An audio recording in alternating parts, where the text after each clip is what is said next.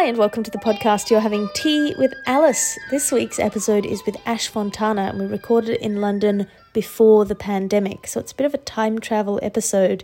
Uh, I didn't put it up at the time because there's this bit in the middle where I talk about doing all the festivals and traveling around the world and the kind of traveling community that you get. Um, and I thought at the time I shouldn't put it up because all of that stuff was uncertain and up in the air.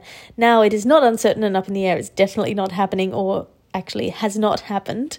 Um, and so it feels less melancholy to put it up. Uh, and it's such an interesting conversation. Ash is such an interesting interlocutor. You can find him online at Ash Fontana, all one word, on Instagram and also I think on Twitter, but not on Facebook, and we discuss why. Uh, it's a really good chat. We talk about intellectual honesty, community, ambition, competency, success, algorithms, how much to struggle, and how not to get caught up in questioning big life choices. I hope you enjoy listening to it as much as I enjoyed having the conversation. Thank you for sticking with me. Do tell your friends about this podcast if you enjoy it. Share it around. The more people listen, um, the more. the more we can talk to each other about these things, I think. Um, thank you again so much to my Patreon subscribers, as always. Patreon.com slash Alice Fraser uh, for a glamorous look at my behind the scenes life. no, you get you get blogs and, and video content and various other things and various levels and uh, you know how Patreon works, or if you don't, I'm sure you can easily find out.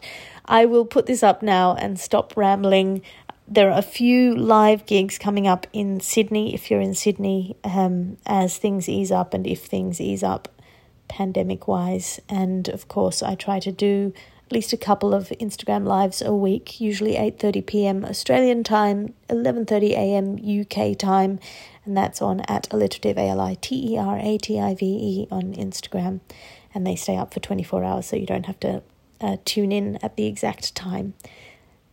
Thank you. You're listening to Tea with Alice, um, and I'll talk to you again next week.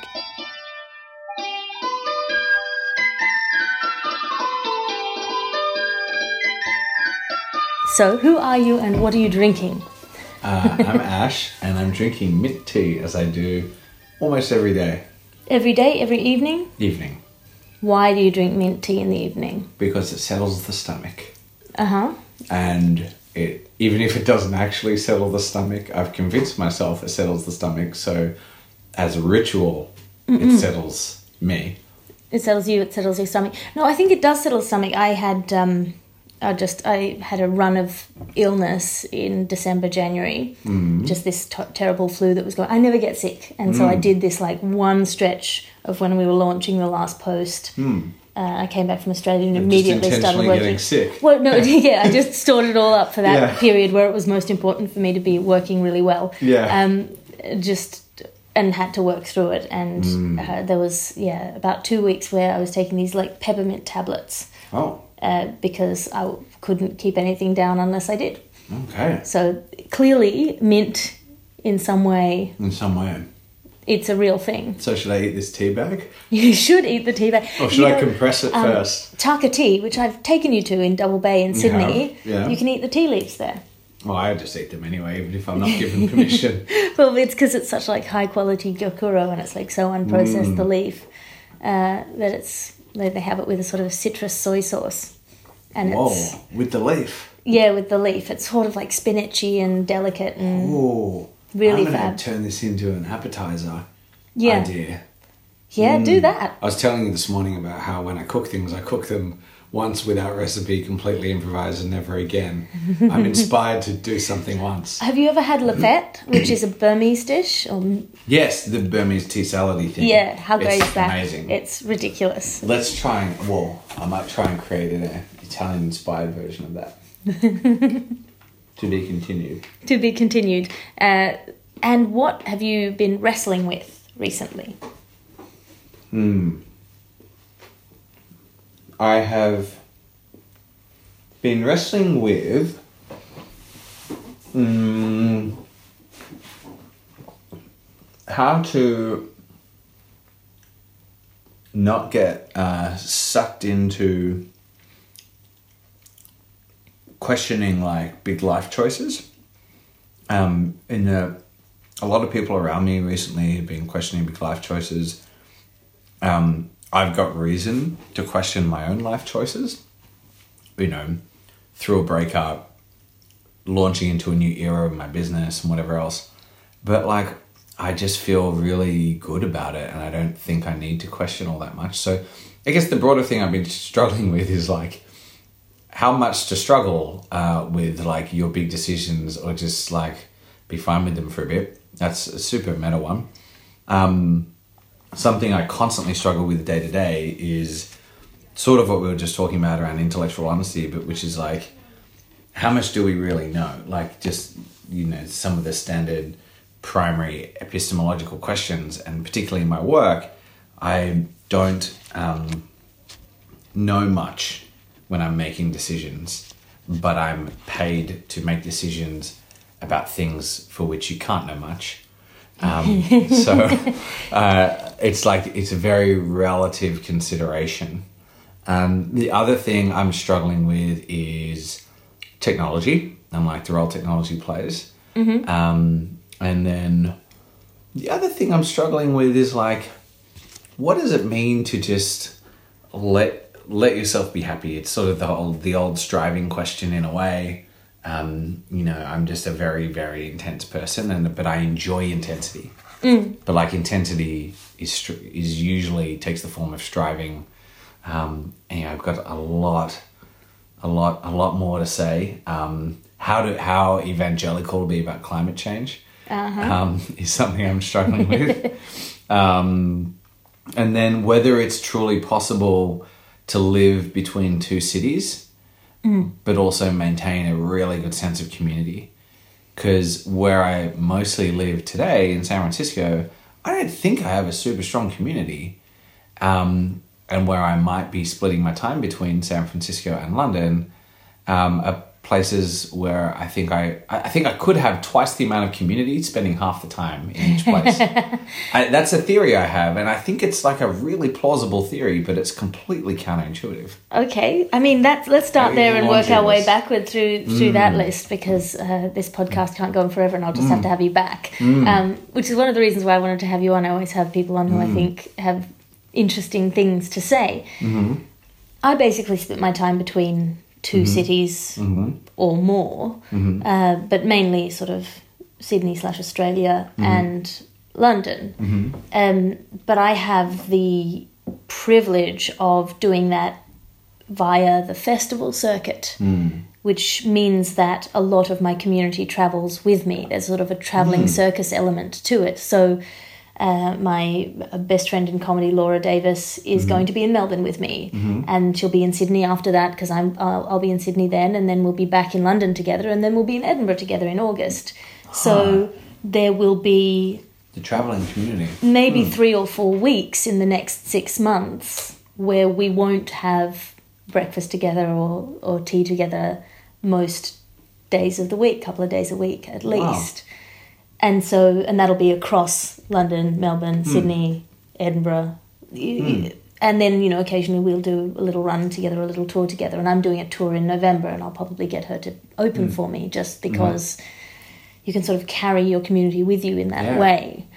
But then, of course, withdrawing from the entourage stage of your career. Yeah, well, not not quite. I think maybe that's the next step. This is still the no, but I mm. mean that's an interesting point. I think that's one of the reasons why people have entourage because entourages because it's so isolating being on the road. Absolutely. Um, but but then the question of whether to withdraw from the festivals, you know, mm. whether the festivals have given you everything that you went in for, if you can even remember what you went in for mm. in the first place. A lot of people do it to get a TV job, and then if you've been doing it for five or six years, you're not necessarily going to break. You know, you're it's a mm. sunk cost fallacy to a certain extent. Yeah. But by that point, I think people become quite addicted to the community, if nothing else, because mm-hmm. all your friends are there. And then that doesn't feel like a good enough business reason to do mm. something. Particularly, I'm lucky in that I'm quite conservative about the way that I invest in, in my festivals, so I don't tend to lose money.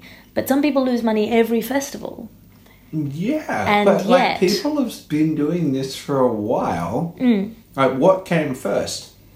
Work or community? Community or work? What's the means to what ends? The reason we form communities as human beings is so that we don't have to, well, so that we can survive by not doing an inhuman amount of work. Mm. As in, so that we can raise crops um, that are, are, sort of hedged against each other. Like, yeah. If it's just you and you're responsible for providing yourself with all of your calories, you're probably going to fail and die mm. because mm. you get wiped out at some part of the year, you'll miss something, whatever. You won't um, have enough variety. Sick. You won't, yeah. Yeah. You'll get sick. There won't be like readily available peppermint capsules. It'll be a real problem. Um, we'll have enough variety. And so we have the family unit and we have the extension of the family unit, which is like all the people that work for Walmart and live in Bentonville, Arkansas. Like they're a family, they're a community, and they're also they also all work together. And so, like, is it sort of wrong to make a work decision based on a community, which is not really the pointed question you were going at, but no. it's like quite related. But it is, yeah, it is related. I think that's the, the central question when it comes to, I think, what you said at the beginning mm. uh, as one of your laundry list, which mm. is people questioning their life decisions. Mm. I think we're now at a period or an age of our careers, mm-hmm. um, or a lot of our friends are, or a lot of our colleagues mm-hmm. are you're established. Mm-hmm. You have achieved the thing that you spent all of school and all of university and all of your mm-hmm. kind of apprenticeship in whatever career you were mm-hmm. doing, and you've got to this point that you were striving for, mm-hmm. and it's hollow, or it's not what you mm. thought it would be, or you feel dissatisfied. And I think part of that is mm-hmm. like training because we've trained ourselves to pursue a goal. Mm. It's an inherent human quality that we cultivate through, you know, the best thing for me in life was really realizing I didn't need someone above me to promote me. Mm. That I didn't need to graduate from something. That I didn't mm-hmm. need that per because if if you if you do that, then you are lost. Yeah. or always looking for something that you might you can't you can't be deterministic about, really. Well, no one's giving you a trophy. No one's telling you that you've won. No one's telling yeah. you that you're allowed to take the next step up, mm-hmm. and that can really cripple you mm-hmm. unless you think you know, you kind of have to. It sounds hacky, but you have to define success for yourself. Can't outsource it. You can't outsource it, or mm. I mean, you can, and many people do. But I feel like that is a, a shortcut. failure point to yeah. feeling you know, as mm-hmm. many of our friends do at the moment, what mm. what what's next? Mm-hmm. Why am I here? What am I doing mm-hmm. here? And how have I made all these trade offs to get this mm-hmm. thing? And what I really wanted was time with my family. Or yeah, have we talked about the competency trap? Uh, we may have, but I haven't seen you for more so, than a year, so that's true. recall so the competency trap is this thing where you build competency, so you mm. become very good at a thing mm-hmm. you become very good at um, the law or finance or comedy or painting or whatever. And you get like a bundle of a bunch of competency in something, and that allows, and you can trade that in for something. You can trade that in for money by earning more money by selling your services or your skills. You can trade it in for relatedness. You can meet a lot of people because you're a competent, interesting person. Um, or you can trade it in for intellectual curiosity. Like, oh, I'm really competent at this thing, but the next level of competence requires me to learn some cool stuff. And I'm going to learn more stuff. Anyway, the point is, if you assume that like they're the three things we need in life, like relatedness to other people, financial stability, and um, intellectual sort of stimulation, you can trade competency in for all those three things. What a lot of people do is they build a competency in something and instead of trading it in for something they actually want, they double down on just building more competency. Mm-hmm. They just trade it in on being more competent at a thing. And so to bring this down to like a practical example, like you become a really successful lawyer or you become really good at law. And um, instead of going, huh, I'm going to trade that in for a higher paying job at, in, at a bank, working for, still working really hard, but working at a bank and getting paid more to do bigger deals or instead of trading it in for a cushy in-house job where I get more time with my family, more relatedness, or an academic posting where I'm like way more intellectually stimulated than my boring current firm job.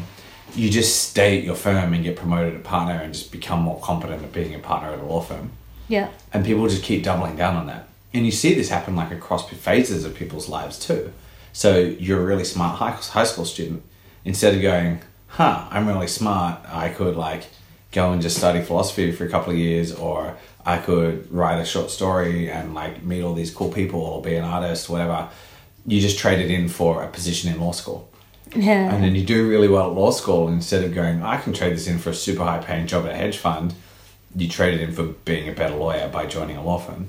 yeah. Anyway, Yeah, it's, that's an it's a trap that people fall into. And um, I think just being conscious of the junctures in your life at which you can trade your competency in for something and trying to be conscious of what you're trading it for. Or if at that point in time it makes sense to just like trade it in for being more competent in a thing because then you can like really buy the thing that you want.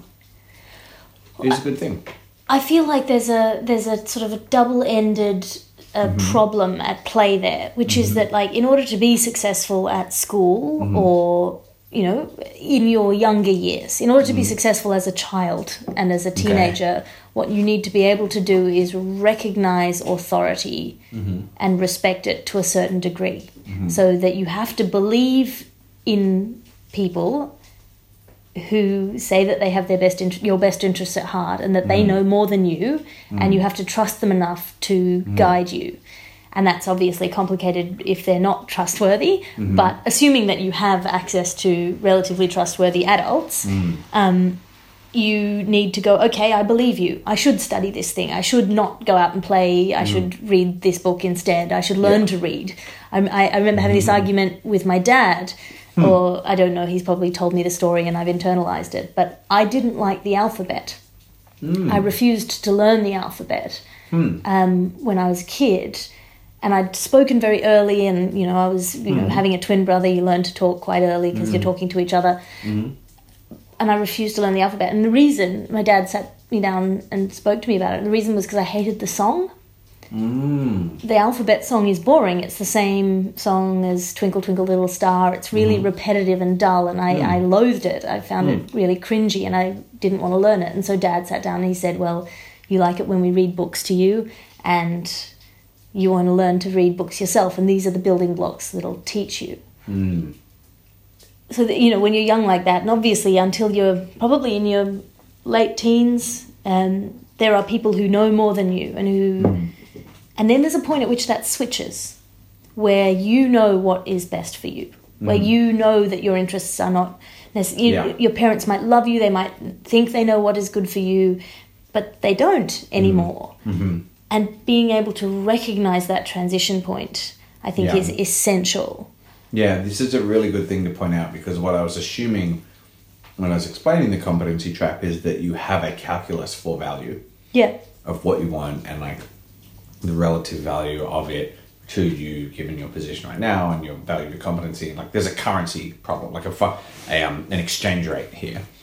And um, knowing what that exchange rate is and whether to do the trade for trading competency for relatedness or whatever assumes you have a calculus yeah and so this is a really good thing to point out, which is like, when do you develop that calculus and how do you develop that calculus?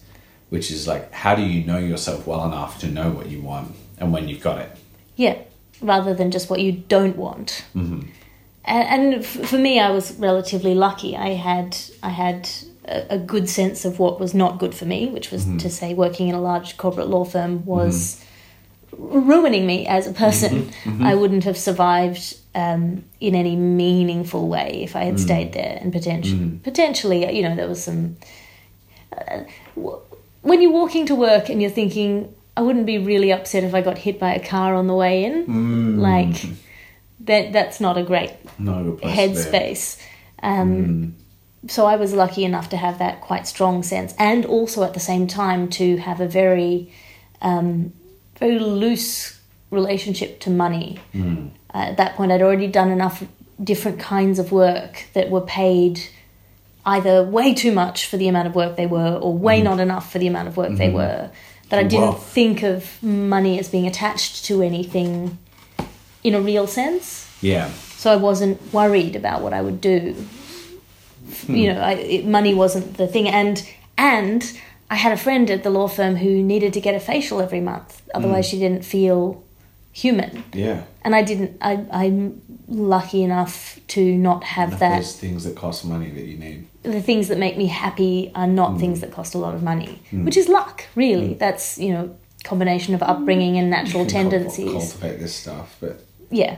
Yeah. But not everyone's lucky enough to be brought up in a Buddhist family with a tomboy for a mother. right, you know, that helps. it, it, it does help uh, with that stuff.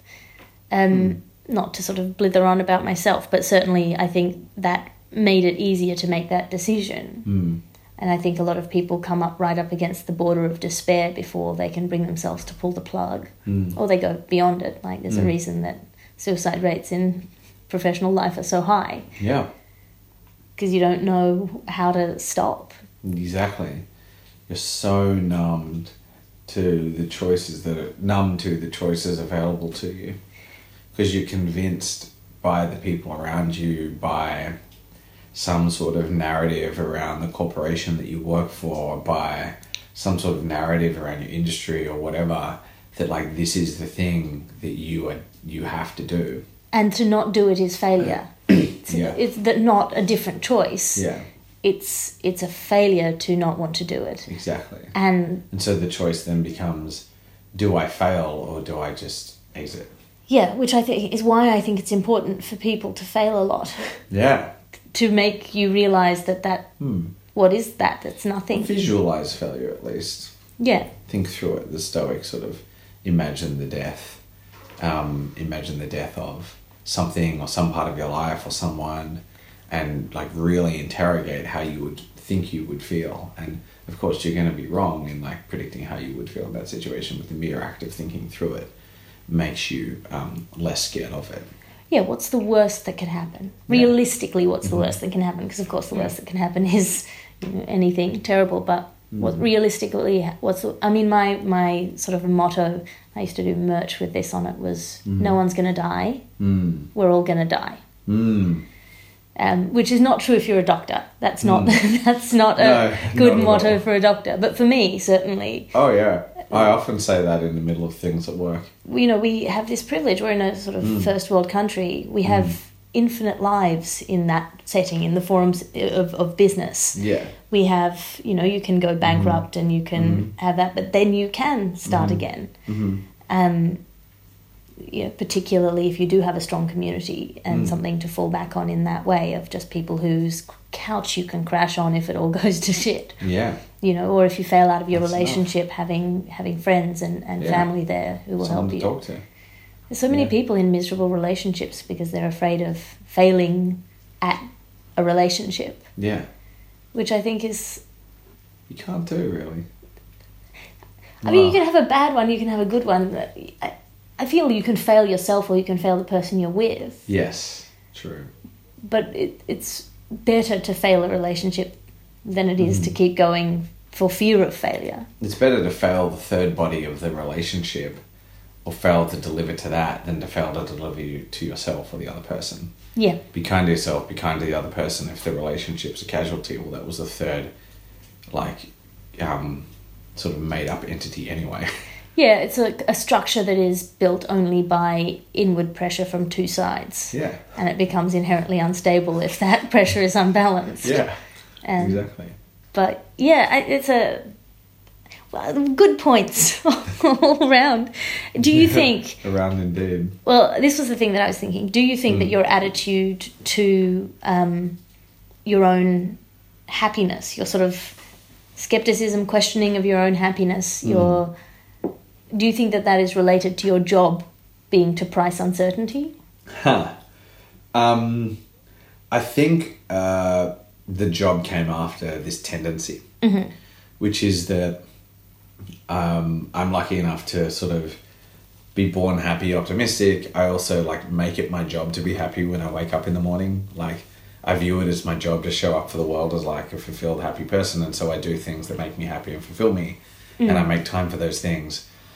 And so, um, therefore, I'm more comfortable asking questions of my own happiness. I think if I was less happy, I wouldn't every time I'd ask myself, "Oh, am I happy? Why am I happy?" All this sort of stuff, I'd have a complete meltdown. But I've just I've got it to burn, so I'll burn it. Yeah. Um, anyway, how does that relate to my job and pricing uncertainty and whatever else? I think it just um, relates to the question of, or the, uh, yeah, how do you build a person that is comfortable questioning and thinking through stuff and whatever else? And you build that person in sort of some of the ways you mentioned, which is like you build that person by building a strong community around yourself, around the person, most importantly. You build that person by being physically healthy. You build that person in all these different ways. Anyway, relating this back to my job, which we haven't even said what it is, it's investing, and it's investing at a stage, a very early stage in a company's life where there's very little that is known about the prospects of that company. Um, is that you have to question so much in the process of making a decision to invest in a company at that stage that um, and you have to be willing to take on and throw out assumptions take on and throw out analytical models spend so much time on something only ultimately to find something out four months down the line that causes you to just throw out four months of work in an instant. You have to do that and have no sense of sorrow or ownership or um, identity connected to the idea of investing in a particular company that you can just do that over and over and over and over and over again and not be demoralized. Um, and I think you can only do that if you're very, very happy in another realm in your life. Mm. I'll Or a it more, sociopath. I'll put it or a sociopath. I'll put it more bluntly and like perhaps controversially. The investors I know that are bad are the investors that get their identity really wrapped up in their work or making particular investments or ideas or whatever else. And the investors I know that are really good just are very cold about you know an idea and don't feel like some big sense of ownership or or something around like the idea of making an investment. They just you know day in day out assess stuff and um, keep working on it and whatever else. And even if it doesn't work out, they just they don't mind. They move on to the next thing. I mean, that's an interesting thing to to applaud or to laud is the idea of coldness, particularly in business. That's a thing that I think. Well, obviously, I'm in the arts. I'm surrounded by anti-capitalists and and and leftists of all All all, commies, stripes, uh, genuine commies. You know, um, so the I, it feels uh, untrustworthy in some way for people to be able to hmm. play with businesses and by hmm. proxy lives without hmm. emotion. And I think that's a there's a, an interesting book. I think the uh, I can't even remember what it's called, but it's like the argument against empathy Yes. and and for Yeah, yeah. compassion Yes. as an alternative to empathy yes. the idea that we have as a society become too invested in in feeling other people's feelings Yes. Uh, in empathizing rather Mm-hmm. than realistically and sort of in this slightly colder way Yeah. trying to help them Yeah. and And there are a lot of downsides. This empathy thing, like people have talked about empathy for the last 10, 15 years as like an objectively good thing to have or to cultivate. And there are a lot of downsides to being empathetic. Um, and the book is far more articulate than I will be about it. So it's about 10 years old. I think it was a Princeton Press book. Um, and I think it is called The Argument Against Empathy, but I can't remember. Yeah. yeah which is Now, to be clear, though, just sort of bringing back to the day to day of my job, and I just want to make sure this is um, clear because otherwise it would seem use the word play with businesses or the phrase play with businesses. What I'm talking about is the point up until making an investment, and you have to be clear headed, intellectually honest, and like dissociated from that decision so that you make really good decisions. However, the point after you make the investment or the period after you make the investment, you completely flip modalities, which is you go native, so to speak. As in, like, okay, I'm investing in the company now. My job is to support the CEO and the management of this company. My job is to be a good fiduciary on the board of this company if you take a board seat or whatever. And like, I'm on their team now, and it becomes all about being associated with everything to do with that company. You are native to that company and you you live and breathe and like that's your team. And so the the modality flip that happens at the point of making the investment is I think really important to not only making that investment successful, like being on the team, um, but also just being a good person. And it's very funny because the point up until making the investment, it's sort of like a little bit of a quasi adversarial process with the management because you're trying to interrogate them and figure things out and whatever. But then once you make the investment, you're like, hey guys, we're on the same team now. we have full trust between each other. And you sort of need to build that trust really, really quickly after making the investment. But then you, um, Spent four Uh, months negging them. yeah, four months like, you know, really having a very strong debate um, and being very adversarial in a way because like being an adversary is a way to sort of is one technique for finding information um, that is relevant to reducing uncertainty and making a decision.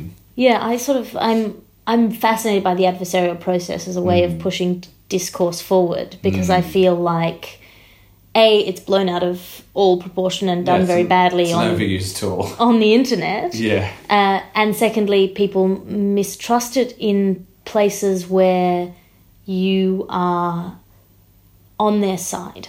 Hmm. So a couple of weeks ago, I did a podcast with Alison Spittle, who is mm-hmm. a brilliant Irish comedian, mm-hmm. and we were talking about uh, we were talking about cancel culture, and hmm. she had been very pro cancel culture and had w spoke with me about taking a step back from it and not thinking mm. it was a good way to achieve her mm. goals, mm-hmm. realizing that it wasn't as effective as she had hoped it would be, and it was trading in a, a sense of satisfaction mm. at having done something to for the kind of long term work that is required to actually change what you dislike, rather than just attacking a person as a proxy for a group that you dislike or a set of behaviors that you dislike. Anyway, so we were talking about this in the way that you know I talk about things, which are sort of turning ideas around. Mm. And I, a couple of times, I had to sort of reassure her or take the reins of the conversation. And someone sent me an email noticing that I talked more in that than I would normally in a podcast because she was uncomfortable and she had to reassure herself a couple of times.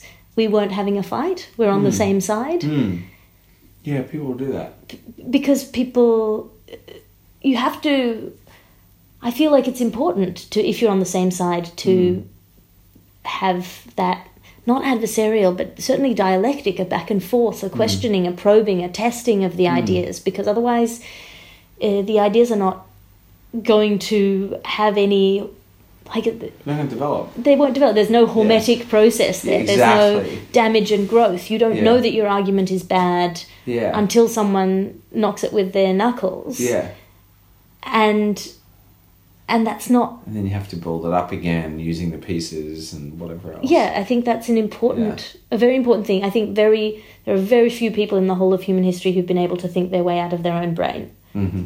without any external input. Yes. You know, there's Yeah.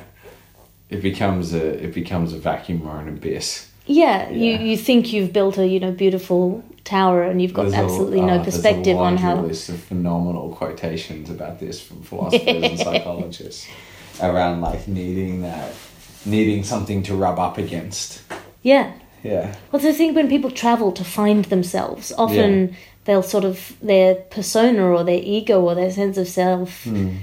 slumps into an amoebic mass of Yeah. you know gelatinous non-direction. If- Yeah. if you if you take yourself away from all of the things that surround you, that can be useful, but. Yeah. you know, I mean, a lot of people have left themselves in Bali. Uh huh. And I think um, for a small percentage of the people that end up in Bali to pick up pick up pick on Bali, it is the thing that they need to rub up against. Yeah. Like, you know, for example, someone who is super rigid, um, eats burgers every day, and um, lifts a lot of weights and never does any stretches. Like going to a, a vegan yoga retreat in Bali is like going to be very abrasive for them and cause them to really break down a lot of their assumptions about how they move and eat and breathe. Um, but for someone who already does a lot of those things, just selecting that place because it's so similar is not really going to be an opportunity for their growth, I don't think. And I think this is like a, a very good principle, I guess, for those in a very like pathetic attempt to sort of put some threads through some of the things we're saying is a very good principle for those that are do find themselves in that position where they're like a little bit dissatisfied with where they're at they're a little bit empty. Um, i think like try to find the edges of where you are and find another little edge that could rub up against that um, and so what i mean by that is try to find the, the, the sort of the grooves you're in the habits you have, the things that where you find yourself sort of um, getting a bit stuck in your ways or doing things over and over again, and then just look for the opposite Mm. um, of that. And we were talking about this the other day at breakfast about like the day to day, like try to sort of get away from or um, in your day to day, like have something that's that's very different. Like I spend a lot of my time talking to people of a certain background, with certain privileges, with certain ideas, with access to certain resources. And so it's very productive for me to like find opportunities to talk to people that aren't from those backgrounds or have access to those resources or whatever else to get different perspectives. Anyway, it's just a good principle for like if you find yourself dissatisfied, like go and rub up against something. Like if you've got an itch, go and scratch it against something. Like and if you if you're itchy, you don't scratch up against something soft. You Yeah. up against something hard. Yeah. Like you think of animals. I'm just always thinking of these little ibexes. Sheep. Uh, what's the plural of ibex? I, I, I, I, Ibises. Ibises. Ibises. yeah, I saw these beautiful little ibex creatures in the mountains on the weekend. Anyway, if you're an ibex and you're itchy, you don't rub up against like the snow. yeah. You rub up against a rock. Yes, and this brings me to something that I've been sort of obsessing about recently, which is algorithms. Mm. That thing, and I've, I've made jokes about it in the Resistance. I've made uh, talked about it before, but it's something that I keep coming up against, which is if you only are offered things based on things that you already like, that. You know, there's no Huh. one who told you before you ate an olive that you Yeah. would like it. There's nothing you could have had before you had an olive bef- that would have told you that you'd like an olive Yeah. do you like something sort of pickled rubber bands like Yeah. but you like olives you know there's Yeah. it's it's not good to only eat sweets even if you like sweets there's Yeah. so many different examples there's just sort of a plethora of mm. examples and yet this economy of attention Oh yeah. is is cultivating the algorithms that they're building to maintain this economy of attention to feed into the economy of attention to addict us to Mm-hmm. these processes are only feeding us a self-reinforcing. yeah. So We're the species that invented Ru- Russian roulette. We should take some chances. Exactly. Oh, you've triggered a, a nice little rant here. And it is related to something that was on the laundry list, which is struggling with technology. Yeah. And so, for those who are listening, um, my job is to in- invest in intelligent systems, so machine learned systems, artificial intelligence, so people call it. The robots. Um, the robots, yeah. um, not traffic lights. I think we figured that one out. I don't think we're going to have build a technical advantage by investing in traffic lights. Um, but the um, that's what I do for a living, and I do that in the industrial and commercial context. In my personal life, I reject almost every single form of machine learning. I have never had a Spotify account and I don't use it. I have not had a Facebook account for many, many years. When I use Twitter, I use a client that doesn't have the algorithmic newsfeed in it, it has a chronological newsfeed. I don't use any of these recommendation systems in my personal life. I don't have a Netflix account, I never have. I don't accept any of these things. I have an Amazon account, that's the only thing, but like, you know, I try not to buy the crap that it tells me to buy. I try to go on there, buy my thing, and leave. Um, and the reason is Randomly select crap to keep it on its toes. yeah, yeah. Randomly click on like really out there ads Yeah. um, to get to mess up with the retargeting. So I, while I spend my whole life finding commercial and industrial applications of intelligent systems, um, my whole professional life, my personal life, I spend largely like actively rejecting them, Yeah. and it's because developing taste is fun firstly. Like i like going through the discography of an artist and understanding their influences and then listening to the people that influence them and seeing how it all fits together or whatever in the case of music. That's fun.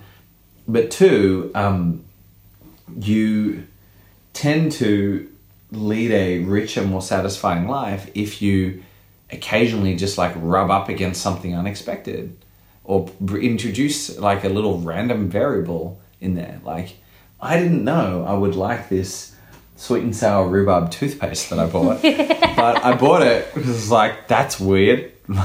that's super weird. I've never seen it. It's sitting in front of us right here, um, and it's amazing. Yeah. and like that's that's people's lives now are very um, stuck and like uh, you know the news is obviously a good example like i don't use any news feeds so to speak um, i try to seek out information and like go deep on a thing in my own self-directed research path because that makes me a more interesting person to talk to that makes me a more informed citizen about a smaller number of things Yeah, I think it's uh, Yeah.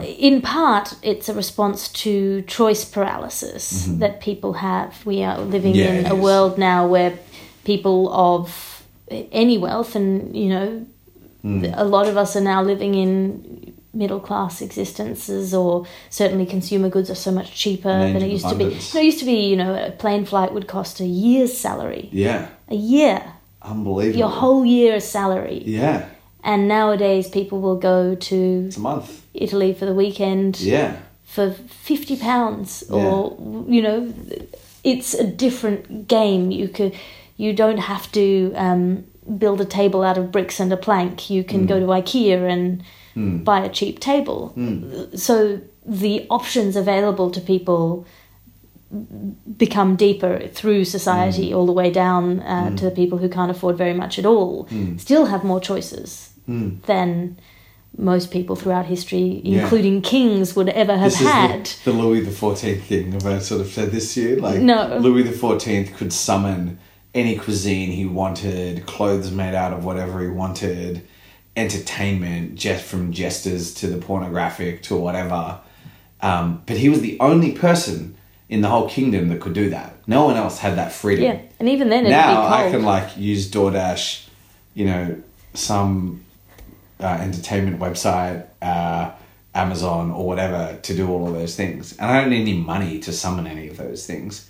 I could probably do all of those things for less than fifty bucks. yeah Like buy a T-shirt, buy something nice to eat, watch a movie, Well, whatever, and the- all in the- space the- of thirty minutes. the sort of uh, fragmentation of the time of the serving class, if you're thinking about things in a, Yeah. a feudal sense, everyone can have a bit of a servant. Yeah, You don't need to have a full time you don't need a driver. full-time one. You know, you don't need to have a markets are a wonderful thing. a. it's, it's a. Specialization. And again, obviously, this is like from a position of, of being in the first world and a massive a massive Yeah. privilege, but it's something that more and more people are having to contend with. Mm. And I think a lot of people don't want to think about it. Mm. It's hard to think about it. It takes up time. But It is genuinely hard to think about it. What what what might I like? I don't know what I might like of all the possible things in the world. So you ask a friend, and because we Yeah. don't have friends anymore, you ask a robot. Yeah.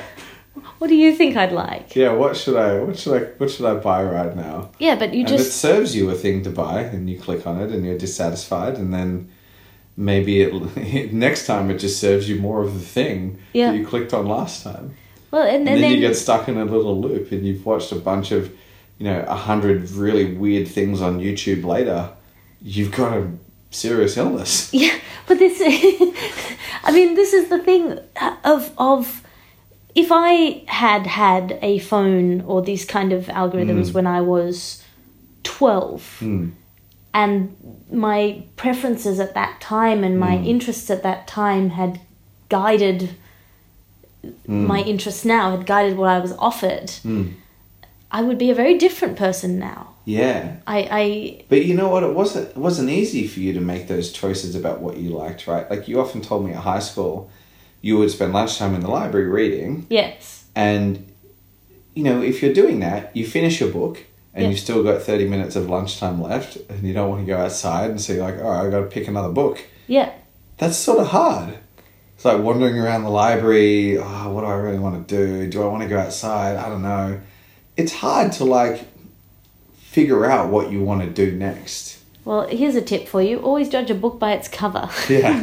that looks like an interesting binding. I'm gonna give Yeah, that one why a shot. not? Oh, it works for wine. Uh, uh, But that that was the you know I think people bemoan it now and it's kind of a hacky boomer thing to Mm. say.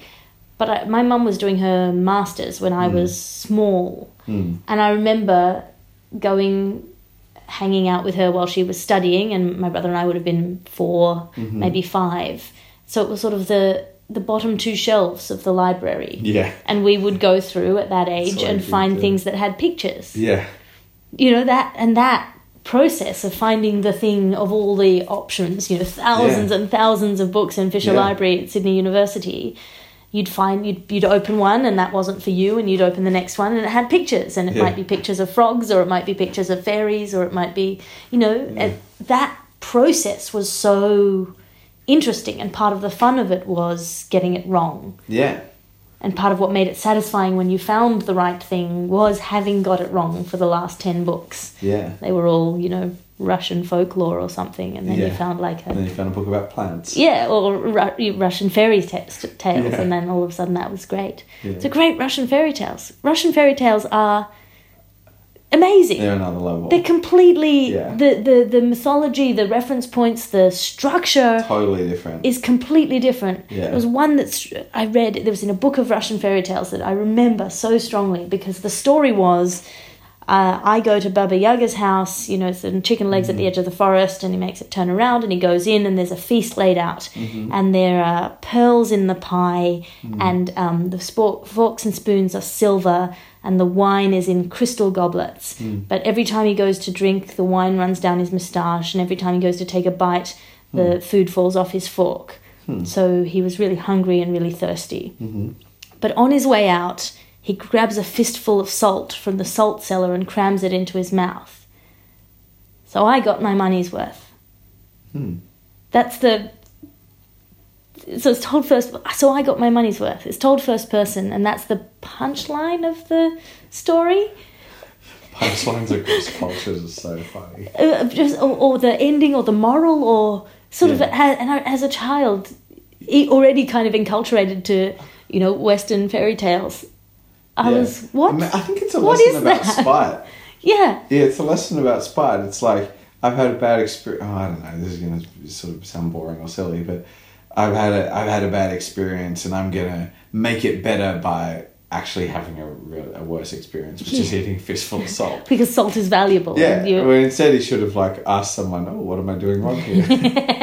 but that would have dented his ego. Yeah. Rather, he can just get a fistful of salt and I feel, mean, feel also- strong and in control. also never eat something at Baba Yaga's house it's probably a bad idea Yeah, it doesn't sound good. I wouldn't go into that restaurant. no Yeah, it's it's on chicken legs it's unhygienic Yeah, problem.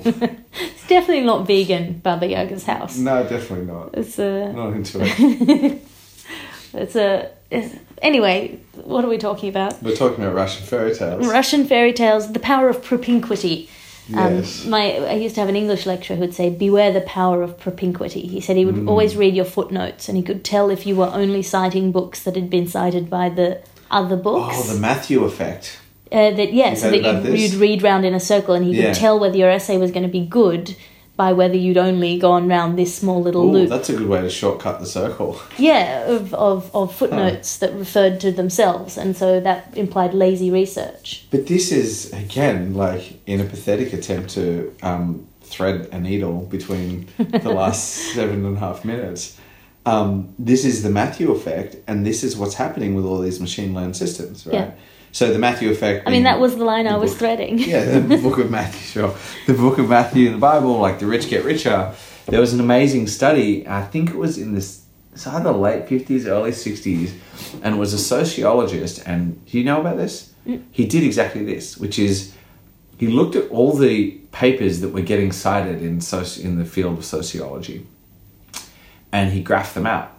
And it turns out it follows like a power law distribution. And for those who are trying to visualize what that is, it looks like sort of an exponential curve. Um, so, eh, you know, um, 80% of the papers would cite, would cite 20% of the other papers, as in the same papers would keep getting cited over and over again. And then he did this, he had a temporal aspect to this, which is like he looked at papers over 10 years or 20 years or something like that, and it increased over time. So the rich got richer, as in the papers that were cited more over time got cited more and more and more and more and more. Anyway, this has since been repeated in other fields. And basically, like what people do, you can think of it like very um, instrumentally. They read a paper, they're like, oh, this is citing this other paper. I don't really have time to read that, but they cited it, so maybe I should cite it too, and so on and so forth. And this is exactly how a machine learning system works. It's like it gets positive feedback, and so it just keeps spitting that recommendation out again.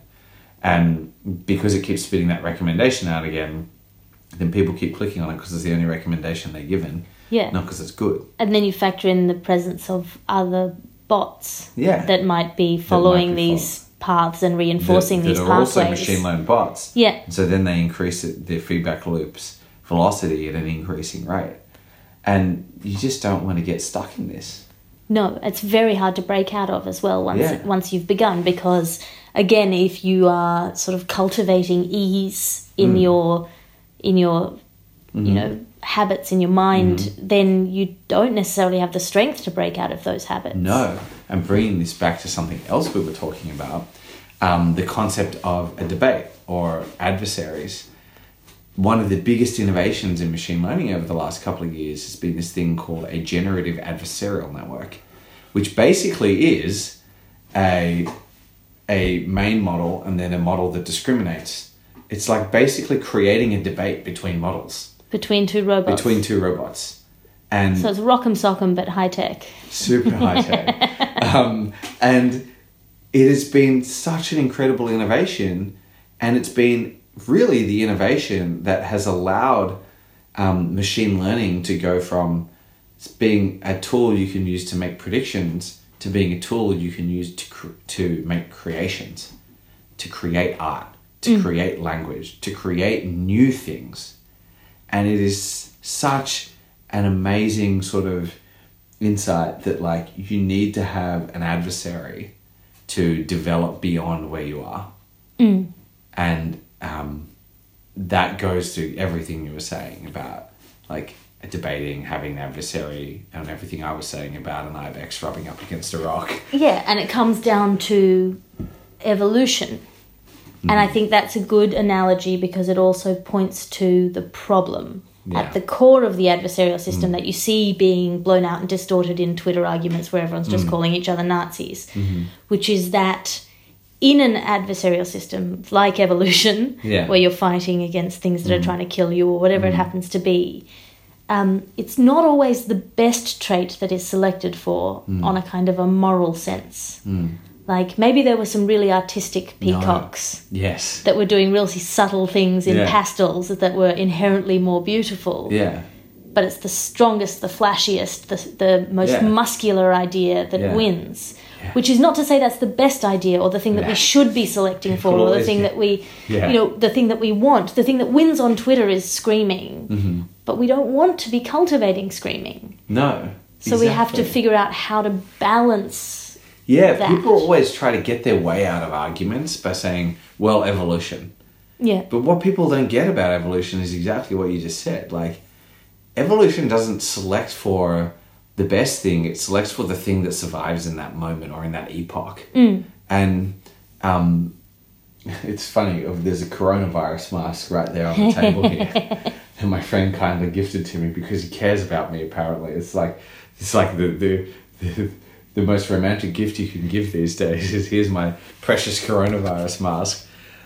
That virus, as far as I know, which is not much about it, is not um, killing. Unfortunately, it's not killing the people that are um, that like are good or bad or whatever. Like the people carrying it the strongest, are not the people being killed by it. The people being killed by it are the people that like actually can't carry it on, and it's this very like aggressive anti-evolution in a way.